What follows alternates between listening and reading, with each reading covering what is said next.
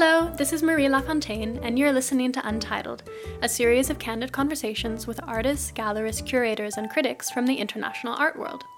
Join me as we discuss the complicated business of working in culture and get to know each other a little bit better over a cup of coffee. For each episode, I'll be interviewing a new guest.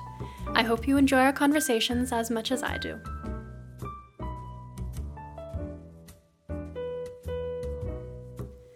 To kick off this podcast series, I'm especially happy to introduce the artist Przemek Pyszczek, a fellow Canadian and Berlin creative. Przemek was born in Poland but raised in Winnipeg in Canada. He studied environmental design at the University of Manitoba, but made the switch to contemporary art after his move to Berlin in 2010.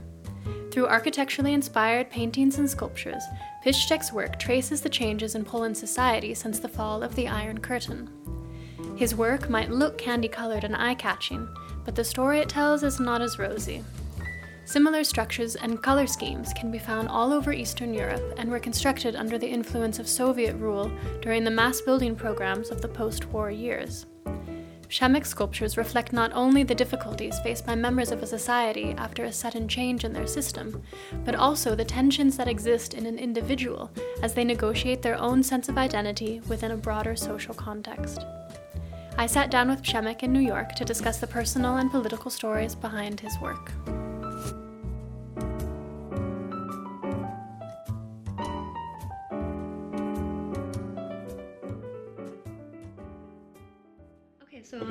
Yeah, so maybe you can start by telling me how you got into art because your background is actually in architecture. So I studied architecture at the University of Manitoba, and when I was a child, I wanted to be an artist. I think maybe most artists have that kind of early childhood mm-hmm. pang to be an artist.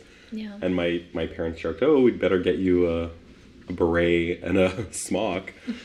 in architecture school, by the midway point, I knew I didn't want to be a practicing architect or working in And you, you studied at the University of Winnipeg, right? uh, University of Manitoba. University of Manitoba, okay. and really maybe the first year of the program felt like architecture school where it really was about built spaces and Yeah. environments but it became more abstract as it went on and more theoretical and it really felt like being in art school and i felt like oh i you know this is something i enjoy more than sitting in an office and doing mm-hmm. technical drawings of like a Yeah. wall section or yeah, something understandably. and the yeah we were doing these projects that were like drawing machines and inflatable sculptures and these things that had a tenuous relationship to architecture but it wasn't about a you know what is this functional space Mm-hmm. So you're actually doing this in the architecture school? yeah Stuff that like wasn't actually directly related to architecture, Yeah. but was more like conceptual ideas. yeah Basically, just to like practice the, I guess, the things that you were being taught at the time. yeah I'm just interested in, in how it, it, it's working because obviously I never went to Yeah, architecture yeah. school, so like we would have in our studio groups you know like we did a collaborative project that was our group and then some students from upstate new york. And we had this big collaboration. It was like inflatable sculptures and these mm-hmm. kind of electric devices that would activate them. And so there are things in that process that relate to kind of the practicality of architecture maybe. But really it was also just like being an artist like okay we're putting together a show now. Mm-hmm. So I, when i graduated i briefly worked in an office and i was fired Okay. um, because they told me i was not prepared by my program adequately and so I wonder how many millennials have heard something like that. Actually. Exactly. And I agree, like, I wasn't prepared by the program adequately, but also, this profession needs to keep going. People retire. You also need to train people within the working environment. Yeah, exactly. And so, anyway, it was a blessing in disguise. And I just started doing my own work, which at the time was more into video in that direction. Then I moved to Berlin with my then boyfriend. And when was that? That was 2010 2010. kind of right before that also i was working at a media art center Mm-hmm. in winnipeg so i was also kind of exposed to you know the art world then and also i was doing odd jobs at plug-in like Mm-hmm. where i ended up having a show just recently From my perspective, obviously, I've I'd never like worked within architecture, but Mm.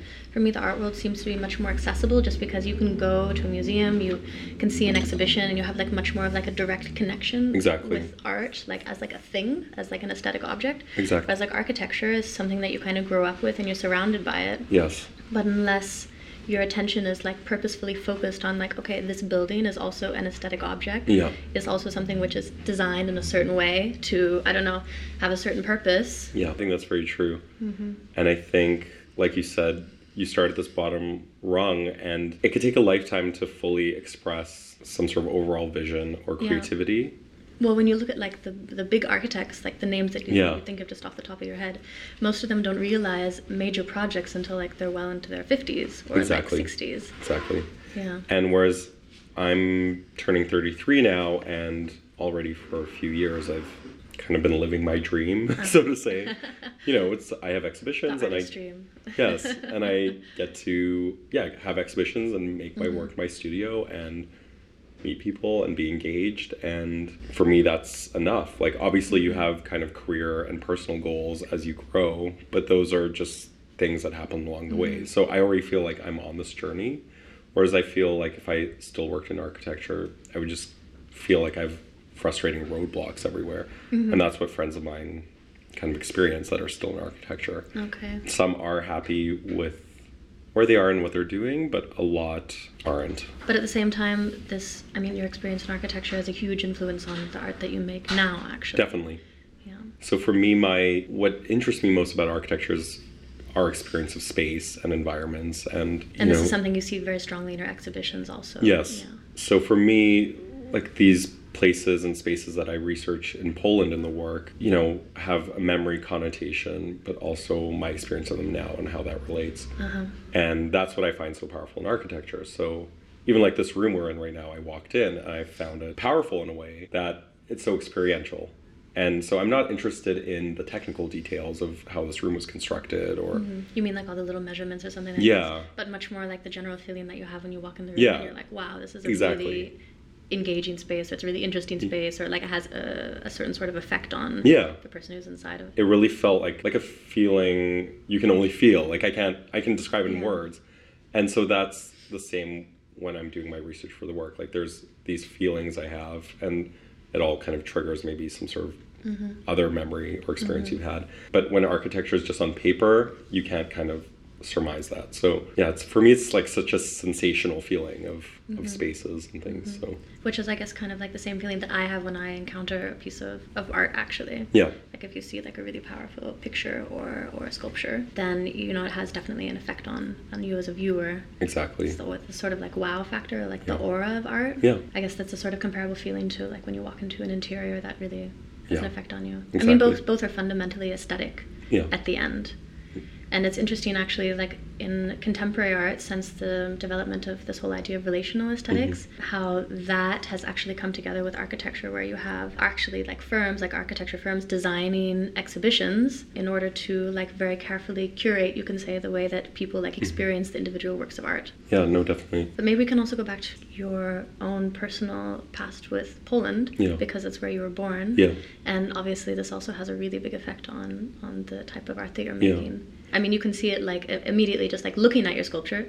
For me, as someone who's like spent a lot of time in Poland, then I see the immediate link there. Yeah, exactly. Yeah. So I was born in Poland in 1985 and then came to Winnipeg in 1987. We didn't return until the year 2000 on a holiday. So I always had this kind of very distant connection to Poland as a place, but I was always very aware of being Polish. And I think that my name really reinforces Yeah, that of course. of course, I have Polish parents, and you know they have heavy Uh-huh. accents, and you know my mom Mm-hmm. like cooks Polish things here and there. But, But like growing up in a country like Canada yeah, with a name like Przemek Pyszczek, Yeah. I think most Canadians can't even spell. exactly. And if I had a different name, it could be very avoidable. But every day going through life in Yeah. Canada, it is an interesting experience. You know, it's almost every day someone's like, "Where are you from?" Which uh, I'm not offended by it or anything. Mm-hmm. But and honestly speaking, as a you know, if you're a white person in Canada, it's like that's not something you go through. So it is funny. But then it's also like, okay, if you're not white in Canada, that's also something you're probably going through as well. Mm-hmm. It's like, okay, I'm not fully Canadian. Like, yes, I became a citizen when I was a child and grew up there and felt at home, but also didn't fully feel it because I didn't have that connection and I didn't have that history. Then going back, that was interesting because then also you don't feel Polish fully because you didn't grow up there. Yeah, you I have speak- a, you have a sort of split identity. Actually. Yes, exactly. So then as an adult, I was, I guess, 21 when I went with my then boyfriend to Berlin on a trip and then also to Poland and we went to visit my family. It was actually, that was, I was 23. It was the year uh, 2008. And it was interesting going as an adult, like without my parents, and having that experience. Mm-hmm. And then 2010 is when I moved there. So all along that way, it's constantly changing, which you've experienced yourself, I'm Yeah. sure, especially in the huge cities like like if you Well, go if to you look at if you look at Warsaw like five years ago Yeah. compared to now, some parts of it are almost unrecognizable. yeah, exactly. actually. So I remember going in the year 2000 and then 2010, that's 10 years and it's unbelievable Mm-hmm. the change. And for my parents that must have been wild, the way the country had transformed, like it literally turned into another country overnight. Yeah, that's you know true. and suddenly seeing like oh it's like mass capitalism Mm-hmm. i wish i had that experience as well of seeing that change Mm-hmm. but even for me now you go five years later and it's unrecognizable And and how is it actually? Because I assume that you probably had like very vague childhood memories Mm-hmm. of growing up in Białystok, or like you were living there like two, three, no, six years, I think. three years but Three i do have these very faint Okay. memories So it's somehow like in the back of your mind. It's like a part of your identity. yeah And then you were studying architecture in Winnipeg, yes kind of getting into this art scene, and then suddenly you go back and you're confronted with all of this aesthetic style of communist Poland. Actually, yes with exactly with with anyone who's been to Eastern Europe, you know, they would recognize immediately these big metal grates that you have like on all the windows, and this crazy uh, exercise equipment that you have always in the backs of these apartment buildings that are always pastel colored or like Mm. Yeah. different colored, and the places where you hang out your carpets and you Yes, beat them and yes, stuff the like carpet, that. yeah. So this is like somehow a piece of your own memory, and that you're re-encountering actually the first time, Mm-hmm. and this is also something which is coming out in in the art that you're making. yes definitely Mm-hmm. so for me it's it's interesting the country has transformed but then these relics are still around From this leftover era. Exactly. Yeah. And then how do we address those and live with them now? You know, like my grandma lives in one of these buildings, my aunt and uncle live in one of these buildings, and so I still You kind of- mean these big um, concrete block Yeah. prefabricated? yeah, these prefabricated Yeah. communist era buildings.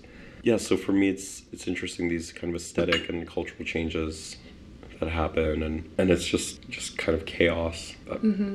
You mean like the way that the different systems sort of collide Yes. in, in these objects? and the aesthetics colliding Yeah. and how there are people involved kind of in that process that some are designers and some aren't so you have these buildings painted with these crazy graphics and Mm-hmm. Yeah, or like these crazy murals that are going on Yeah, all exactly. over Poland and on, on these buildings. these buildings yeah Where there are young people and they're like actively engaging with this sort of like aesthetic references of the past and kind of like using it but making fun of it at the same exactly time.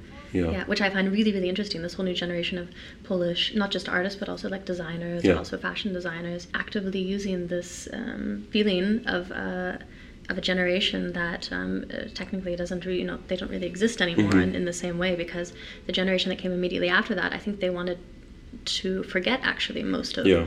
this communist past that came Yeah. before them. Like your parents, you know, Yeah. they left and they had still a connection to Poland, but they were really like um, actively engaged in their life in Canada and building a life for themselves, Exactly. and and also partly a new identity. Mm-hmm. And then um, someone like you, their son, is going back, and uh, then you're actually moving back there. Well, you have a house there now. Yeah. I'm moving to this village. It's 90 minutes from Berlin. And to me, it's fascinating. It's, I think, a necessary next step in my career and my artistic research and production. Because right now it's been this kind of like arm's length encounter with Poland. And now I think it'll be really fascinating to just be fully integrating myself into this other half of my life. well, something that's like a part of you, but Yeah. yeah. but uh, you were never somehow really strongly connected to. Yeah, I guess, exactly. now. Yeah. And I think, too, with you know, like the kind of complexity of the political situation and everything, I think it is interesting to, I don't know, just be there because people are like, oh, you're going to move there and Mm-hmm. there's all this craziness happening. It's like, but that doesn't mean you cut yourself off, you know, Yeah, from society exactly. or so we'll see what happens. yeah, well, that should be really, really interesting. Yeah. Actually, I'm really interested to see what the house is looking like. Cool. Well, is there anything else that you want to say or something like that? I'd just like to thank you for having me. Oh, thank you for coming. I'm looking forward to continuing the cooperation. Oh, thank you. me too.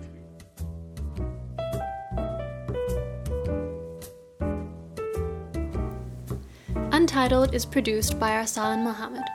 A transcript of this conversation, as well as photos of Przemek's work, will be available soon on the podcast website. Thank you for listening and tune in next time.